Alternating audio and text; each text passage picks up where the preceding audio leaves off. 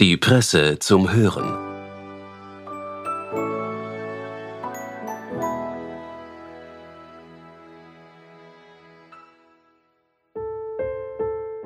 Hallo und herzlich willkommen bei der Presse zum Hören.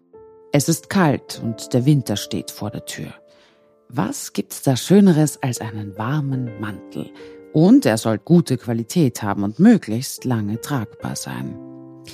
Gäbe es da nicht auch Qualitätsunterschiede und im schlimmsten Fall sogar Produktionsfehler? Autorin Andrea Grill widmet diesem Kleidungsstück und all seinen Feinheiten ihren folgenden Essay. Hören Sie nun Andrea Grill selbst. Viel Vergnügen. Letzten Winter habe ich mir einen Mantel gekauft. Ich entdeckte ihn in der Auslage eines kleinen, feinen Geschäfts. Zwei orangefarbene Bänder, wie ich sie noch nie zuvor an einem Mantel gesehen hatte, gaben den Ausschlag. Ich trat ein und ließ ihn mir zeigen. Er trug sich wunderbar leicht und war herrlich warm. Daunen, sagte die Dame, die ihn mir aus dem Schaufenster geholt hatte, während sie die Knöpfe für mich zumachte. Sehr gute Qualität, fügte sie hinzu, und dass das ein Designermodell sei, beziehungsweise fast, also einem Designerstück nachempfunden, das siebenmal so viel kostete, während dieser Mantel zufällig gerade um siebzig Prozent reduziert wäre. Um achtzig Euro gehört er Ihnen. Es war nicht so, dass ich einen Mantel brauchte, nicht in dem Sinn, dass ich keinen besaß oder alle meine Mäntel löchrig gewesen wären. Sie fühlten sich nur so an. Das heißt, in jedem von ihnen war mir kalt. Letzten Winter verbrachten, wie im vorangegangenen und anders als in den Wintern davor, auch die Bewohnerinnen des weniger gebirgigen Teils des Landes viel Zeit im Freien. Berufliche Besprechungen fanden spazierengehend statt, die eine oder andere sogar auf dem Eislaufplatz. Das war in vieler Hinsicht gesund. Nur mir war andauernd kalt.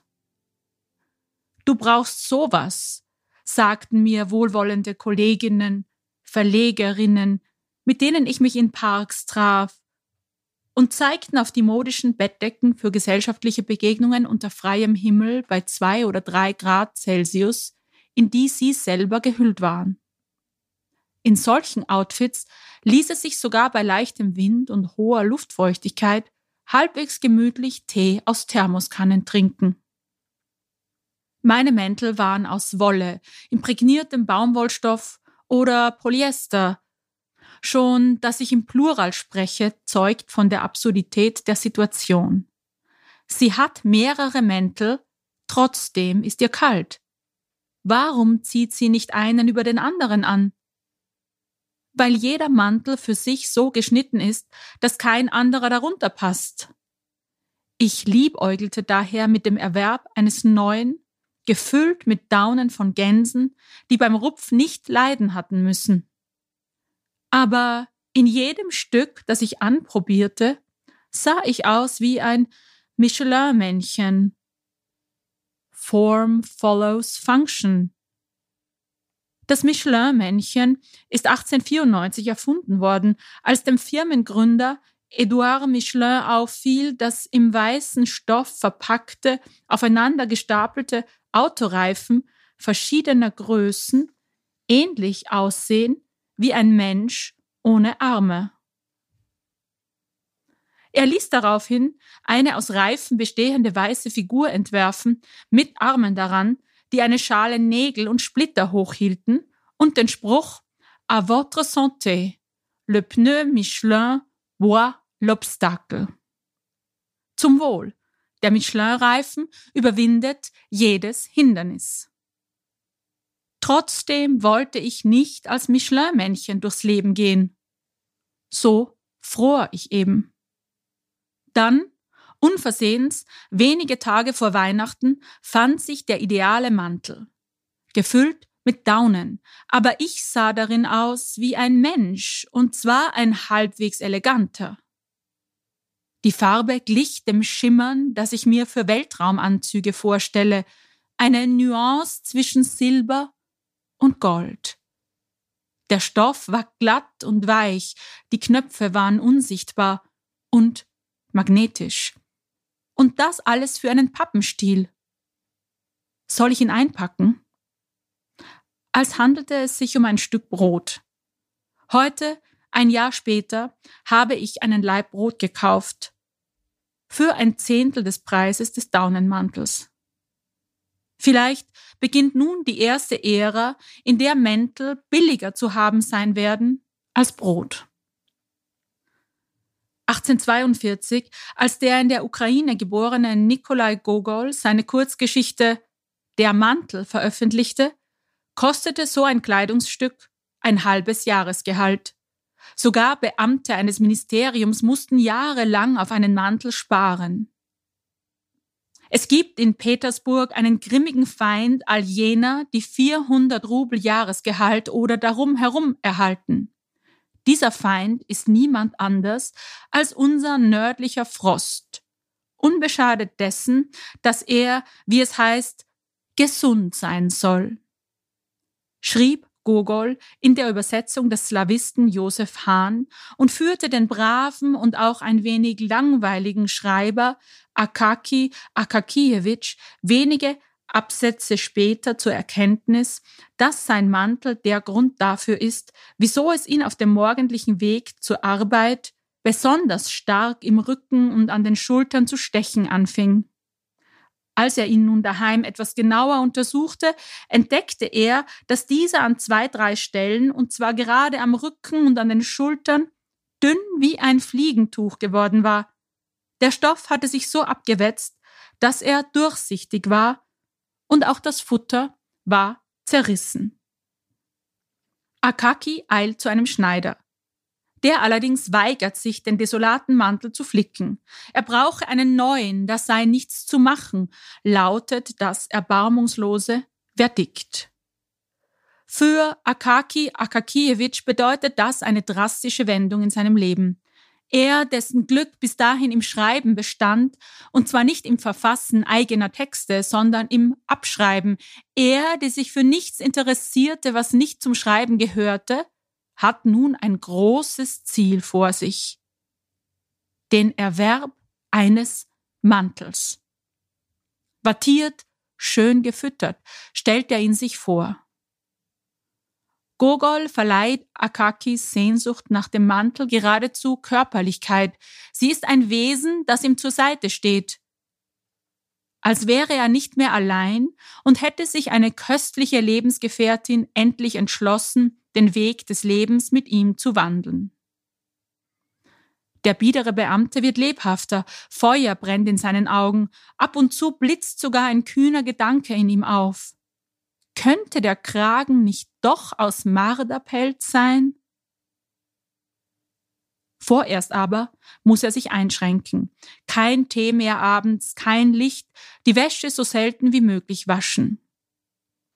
Akaki sitzt also zu Hause meist in einem alten Schlafrock da, damit sein Ausgehgewand nicht abgenutzt oder schmutzig wird. Auch wenn sie ihm anfangs schwer fallen, gewöhnt er sich bald an die Entbehrungen. Wenn er Hunger hat, nähert er sich, wie es heißt, mit Gedanken an den Mantel. Mindestens einmal im Monat besucht er den Schneider, um mit ihm über den Mantel zu reden. Welchen Schnitt soll er haben? Aus welchem Tuch gemacht werden? Ein unerwarteter Bonus beschleunigt das Sparen. Bereits nach einem halben Jahr kann der Schneider mit der Näharbeit beginnen. Vier Wochen später ist der Mantel fertig, mit einem Kragen aus Katzenfell, das aber von weitem fast aussieht wie Marder. Der erste Tag mit dem neuen Mantel ist für Akaki ein Fest. Wieder und wieder muss er lachen, wenn er den alten Fetzen, den er bisher trug, mit dem neuen, warm gefütterten Kleidungsstück vergleicht. Abends nach dem Essen schreibt er erstmals nicht mehr weiter Akten ab, sondern er faulenzt. Bis es soweit ist, zu einer Party zu gehen, zu der er überraschend eingeladen wurde. Nicht zuletzt dank seiner neu erworbenen Eleganz. Er trinkt Champagner, verlässt die Gesellschaft erst spät nachts. Unterwegs nach Hause passiert das Unglück. Männer stürzen sich auf ihn. Einer behauptet, der Mantel sei seiner, reißt Akaki das maßgeschneiderte Tuch von den Schultern. Bewusstlos geschlagen fällt der brave Beamte in den Schnee. Nun geht es mit ihm bergab. Er geht zum ersten Mal in seinem Leben nicht zur Arbeit, erkrankt schwer. Innerhalb weniger Tage stirbt er. Drei Tage lang war ich mit meinem neuen Daunenmantel äußerst zufrieden. Endlich konnte ich frohgemut vor geschlossenen Punschständen stehen oder stundenlang am Donaukanal entlang spazieren, ohne das geringste Kältegefühl zu empfinden. Alle möglichen Leute, auch Unbekannte, komplimentierten den Schnitt, die farbigen Bänder, die raffiniert hervorblitzenden magnetischen Knöpfe. Am vierten Tag riss einer davon aus. Im Stoff entstand ein kleines Loch. Glücklicherweise war es weit unten und nur für mich sichtbar. Am nächsten Tag riss aber der nächste Knopf aus, genau vor der Brust. Das dabei entstandene Loch war größer. Jetzt konnte ich den Mantel nicht mehr richtig schließen und folglich wärmte er weniger. Als ich ihn anzog, um in das Geschäft zu gehen, wo ich ihn gekauft hatte, riss der dritte Knopf aus seiner Verankerung. Mit offenem Mantel und ziemlich schlechter Laune lief ich zu dem Laden. Der Dame, die mir dieses Stück angepriesen hatte, würde ich ordentlich meine Meinung sagen und Reparatur verlangen. Die Tür war jedoch zu. Da hing nur ein Schild mit einer Telefonnummer für dringende Fälle. Nachdem es kurz vor Weihnachten war und mir daran lag, warme Feiertage zu verbringen, entschied ich, mein Anliegen sei dringend genug für einen Anruf. Überaus freundlich gab mir die Geschäftsfrau einen Termin für den kommenden Samstag zur Begutachtung des Mantels. Bis dahin riss ein vierter Knopf ein nochmals größeres Loch aus dem Stoff. Ich trug nun doch wieder meinen alten Wollmantel, den man das Jahrzehnt, das wir bereits gemeinsam verbracht hatten, nicht ansah. Trotzdem fröstelte es mich in ihm. Als ich endlich der Verkäuferin mein Leid klagen konnte, wischte sie das Problem mit einem zwanzig-Euro-Schein vom Tisch. Das lassen Sie sich doch beim Schneider reparieren. Oder, da lasse sie mir die Wahl, Sie schicken den Mantel an die Firma zurück. Sie wisse aber nicht, wann ich ihn dann wiederhaben könnte oder ob sie so etwas überhaupt reparierten.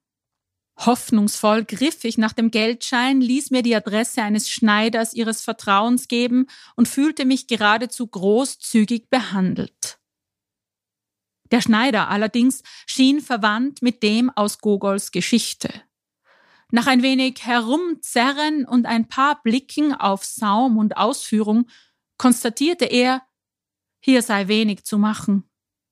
Nur ein Schuster könne diese Knöpfe entfernen mit einer Nietmaschine. Gleichzeitig sei der Stoff zu mürbe. Sehen Sie, sagte er und rupfte an einem der zwei verbliebenen Knöpfe, bis auch der aus der Verankerung flog. Seine Empfehlung war, zu einem Schuhmacher zu gehen, die Knöpfe entfernen zu lassen, neue Knöpfe zu besorgen und dann könne er versuchen, die anzunähen. Ob das gut aussehen würde, könne er nicht garantieren. Die Kosten, ach ja, die würden sich auf circa fünfundfünfzig bis fünfundsechzig Euro belaufen. Das sei schwierig bei so einem gefütterten Stoff. Er müsse es auftrennen, Acht geben, dass die Federn nicht herausflögen. Ich verabschiedete mich rasch. Am besten bringen Sie den Mantel dorthin zurück, wo Sie ihn gekauft haben, rief er mir hinterher. In der Parallelgasse war ein anderer Schneider, bei dem ich schon ab und zu etwas richten hatte lassen. Aber auch er schüttelte den Kopf. Der Stoff sei zu dünn für Knöpfe. Man müsse Löcher hineinstanzen, durch den Daunenteil hindurch, dann allerdings verlöre sich der Isolationsfaktor und es würde wahrscheinlich nicht mehr so schön. Und Produktionsfehler, Malheur, ich hörte kaum mehr zu. mein herrlicher Mantel, nach fünf Tagen ein hoffnungsloser Fall? Entschlossen, dem Problem selbst abzuhelfen, packte ich den Mantel wieder ein. »Am besten, Sie kaufen sich einen neuen«, sagte der Mann noch, bevor ich die Tür hinter mir zufallen ließ. Zu Hause nahm ich Nadel und Garn und versuchte, dem Mantel Schlaufen zu verpassen. Aus den zahllosen Knöpfen, die ich als Reserve- und Familienerbstücke seit Jahrzehnten in einem großen Glas aufbewahrte, würde ich passende heraussuchen und den Schlaufen gegenüber annähen. Es gelang tatsächlich irgendwie. Doch es sah schlecht aus und schloss schlecht.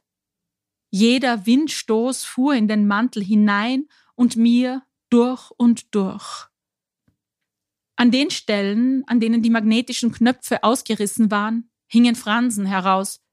Wenn ich sie abschnitt, wuchsen sie wieder nach. Ich trug meine alten Mäntel, huschte zähneklappernd um zugige Ecken. Spaziergänge sagte ich ab. Der Daunenmantel hing an der Garderobe. Wenn Besuch kam, wurde er bewundert. Im Hängen waren die hässlichen Schlaufen und herausgerissenen Knöpfe unsichtbar. Der Mantel strahlte in seiner außerirdischen Glut, die orangefarbenen Bänder, zwei Blitze aus dem Himmel. Ein Jahr lang hing er dort, auch im Sommer. Akakis Geschichte ist mit seinem Tod nicht aus.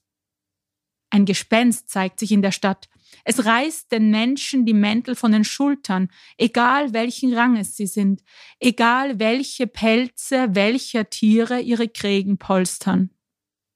Akakis Geschichte ist mit seinem Tod nicht aus.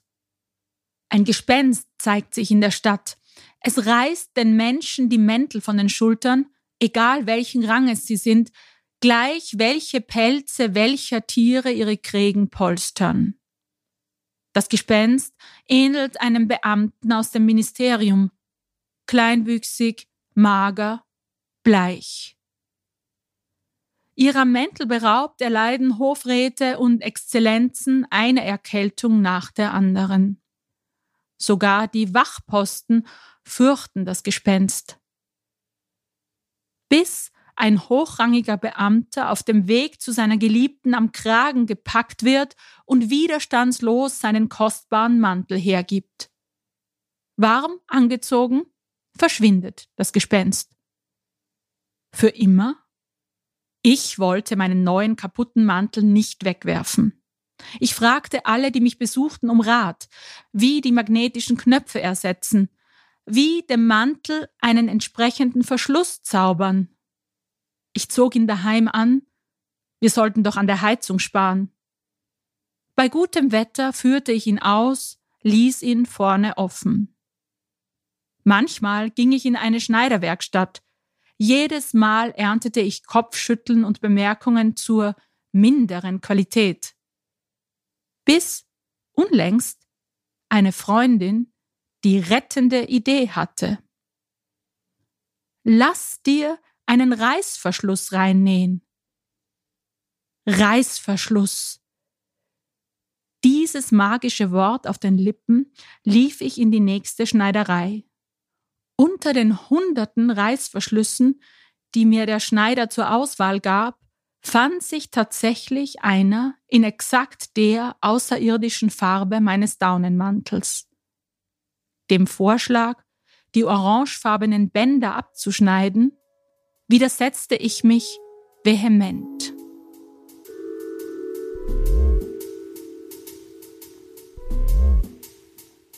Das war der Text von Andrea Grill aus dem Spektrum. Für Ton und Schnitt war das Team von Audiofunnel zuständig. Die Redaktion bedankt sich fürs Zuhören und wünscht ein nicht allzu kaltes und schönes Wochenende.